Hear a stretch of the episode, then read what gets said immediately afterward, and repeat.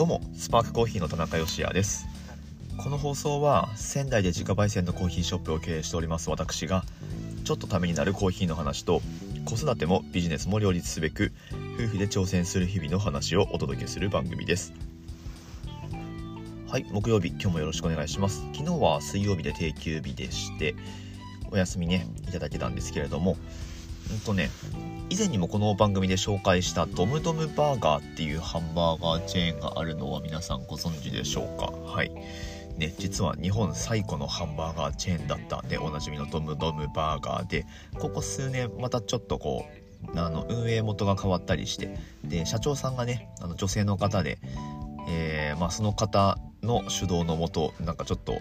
ちょっとこう話題になってるみたいな、うん、話題になってるというか、うん、独自路線で、えー、生き残りを図ってると、うん、ハンバーガーチェーンのそのシェアを取りに行こうっていう感じではもはやないと思うんだけど、まあでもブランドとしてあのしっかりやっていこうっていう、えー、気概が見える企業に成長してるんだと思います。ドムドムバーガーですね。なんか本当前はあのダイエーのフードコートに、まあ、ダイエーとくっついてやってたので、ダイエーのフードコートについてるなんか冴えないハンバーガーチェーンみたいな位置づけだったんですけれども、最近だとコラボも連発していて、ビームスだったりとか、あとは、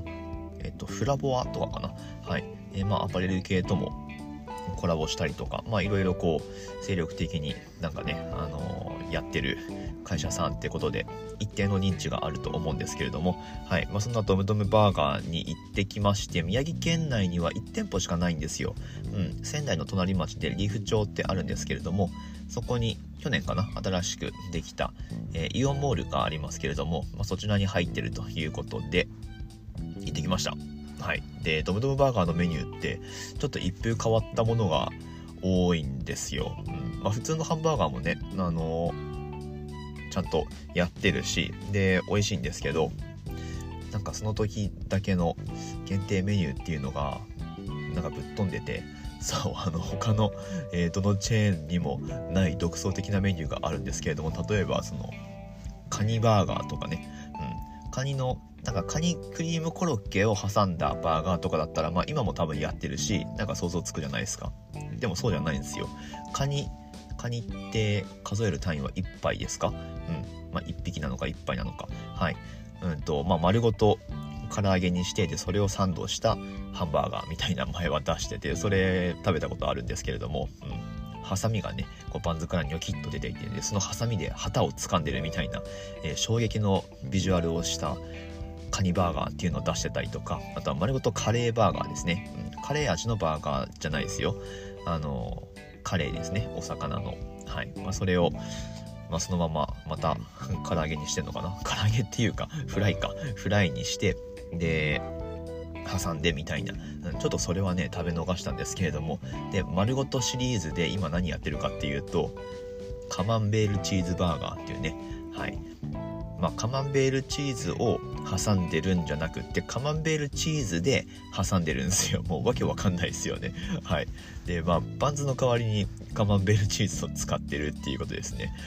うん。で、まあちょっとちょっと前というか、まあだいぶ前にこれ紹介したんですよ。一旦ポッドキャストで、はい、僕がでまだその時食べてなかったんですけれども、昨日あの、まあ、話の種にと思って、えー、ようやく実食できました。うん。まあおすすめはしないというか、まあ、積極的にあのこれ食べてくださいとも言えないんだけど、まあでも美味しいっすよ、うん、カマンベールチーズの部分がなんかねあのそんなに重くないんですよね、意外と食べてみると、うん、なんだけど、まあでもそうだな、やっぱ、えー、いっしゅうかんぶんのチーズをそこで食べるみたいな感じになると思うので、まあ、ちょっと覚悟して食べに行く必要はあるんですけれども、はい、あの全体のそのまとまりとしてはすごくいいし、なんかね中のソースとかもなんかちょっと変わったフルーティーな感じがして、あれはチーズとの組み合わせを考えてあの入ってると思うんですけれども、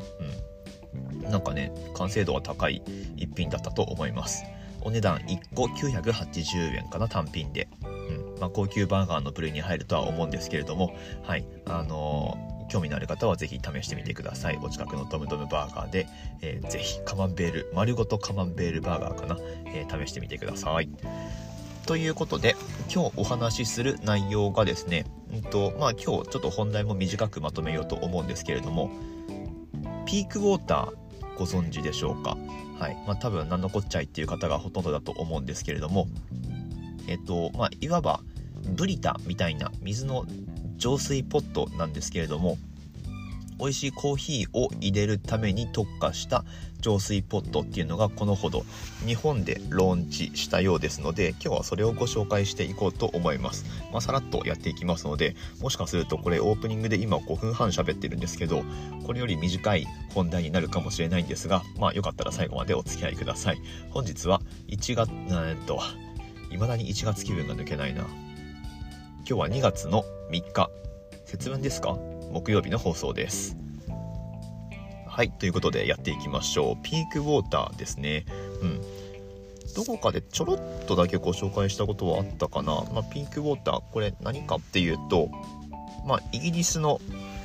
ものなんですよ。うんイギリスのプロダクトで、でってことはイギリスの人が作ってるんですけれども、これやってるのは誰かっていうと、マックスウェル・コロンナ・ダッシュウッドっていうバリスタがいるんですけれども、イギリスのバリスタチャンピオンですね。にせんじゅうに、じゅうよん、じゅうごとさんかいチャンピオンになっているでおなじみのイギリスのマックスウェルっていうね、あのバリスタというか、えー、ロースターのオーナーですね。コーヒー会社のオーナーってことで、えー、やってるんですけれども、まあ実は彼はウェイトリフティングのイギリスチャンピオンでもあるという、えーまあ、そういう男がいるんですけれども、はい、でマックスウェルがまあそのチャンピオンになった後くらいで、多分でもあれかな、にせんじゅうごねんとかそのあたりだったと思うんですけれども、ピークウォーターっていうのもその時点で出してたんですよね。はい、でまあ ダブリュービーシー のプレゼンとかでも、特ににせんじゅうよねんのあれはミラノじゃなくて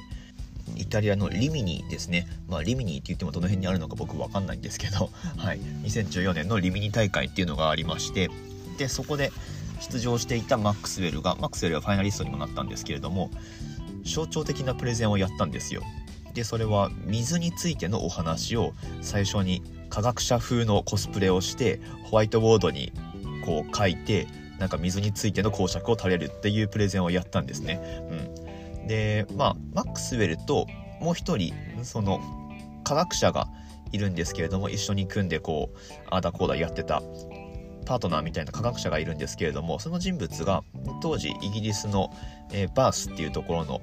大学の職員をしていた大学の職員っていうか助教授なのかなをやっていた研究者で、クリストファー エイチ ヘンドンっていう人物がいます。はい、でそのクリストファーとマックスウェルがもうなので当時からこういろいろなペーパーを出してたんですよ。うん、まあこういうことを発見しましたみたいな、えー、まあ豆の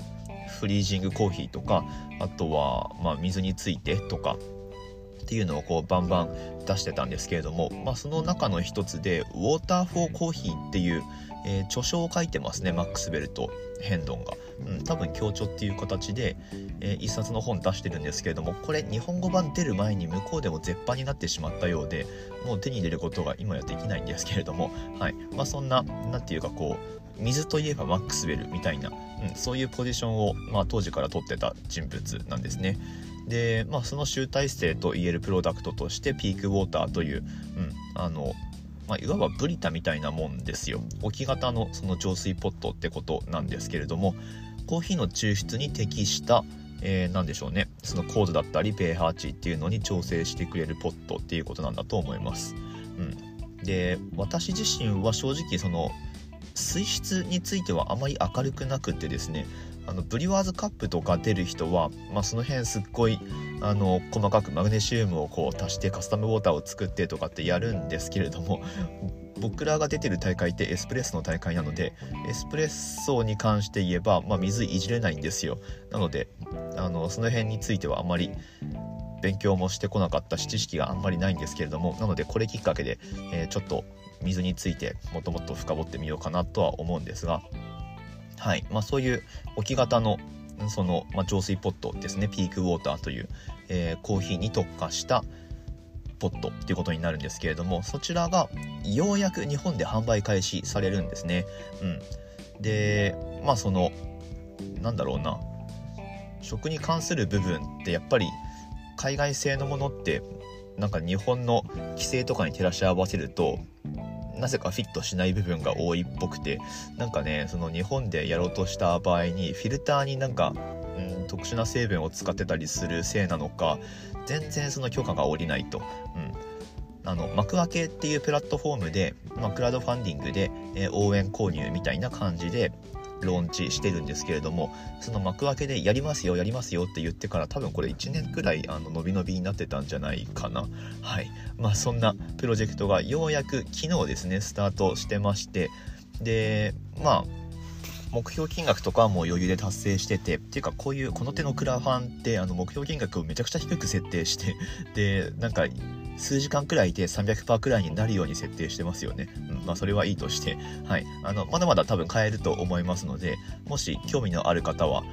ぜひリンク貼っておきますのでチェックをしてみてください。ピークウォーター、うん、まあなんでこれ注目してたかっていうと、もちろん僕はあれですねクリストファー・ヘンドンとは、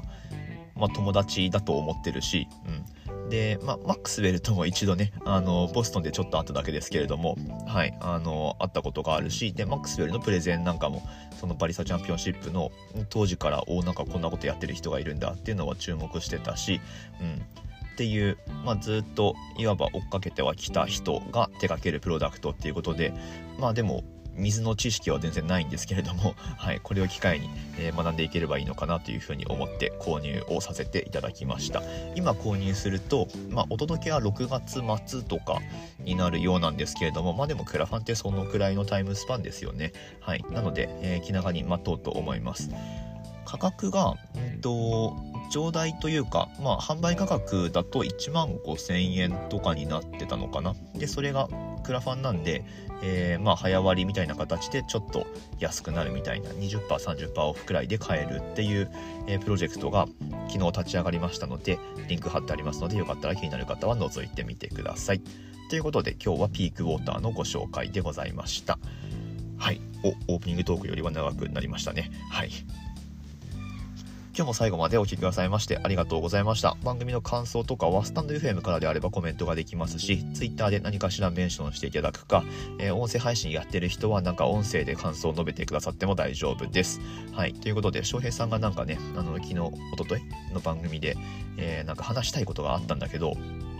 その収録環境がうまく取れなくてでボツにしちゃったっていうのがあったらしくて、焙煎についてのお話だったらしいんですが、えー、なんかあの田中さんに喋ってもらおうかなみたいなこと言ってましたけれども、僕焙煎については結構これまでも喋ってるんで、うんとまあなんか気が向いたらその辺のテーマもまた喋ってみようかなとは思いますけれども、はい、焙煎についてね、うんまあ、考え方はそれぞれあると思いますけれども、焙煎って料理だみたいな文脈で、えー、お話ししたかったみたいなんですけどね、翔平さんは。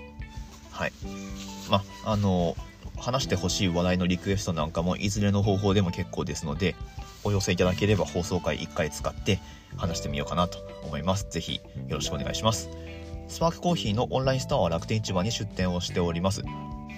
放送の詳細欄にリンクが貼ってありますので、ぜひぜひ覗いてみてください。コーヒー豆、とりあえずスパークさんの頼みたいんだけど、何を選んでいいかわからないっていう方は、ぜひおまかせセットを注文してみることをお勧めします。はい、さんしゅるい、えー、こちらでランダムにセレクトしてお送りしますので、全部ね、味わい異なるタイプのものを選んで送ってますので、まあ、ラインナップそもそも全部味わい、どれ選んでも、えー、異なるようにはしてるんですけれども、まあ、その中でも、好みの味わいっていうのが必ず一つを入るようなセレクトにしてお送りしてますので、よろしければそちらを、えー、ポチッとしてみてください。ということで明日の放送でまたお会いしましょう。美味しいコーヒーで一日が輝く Good Coffee Sparks Your Day。 スパークコーヒーの田中でした。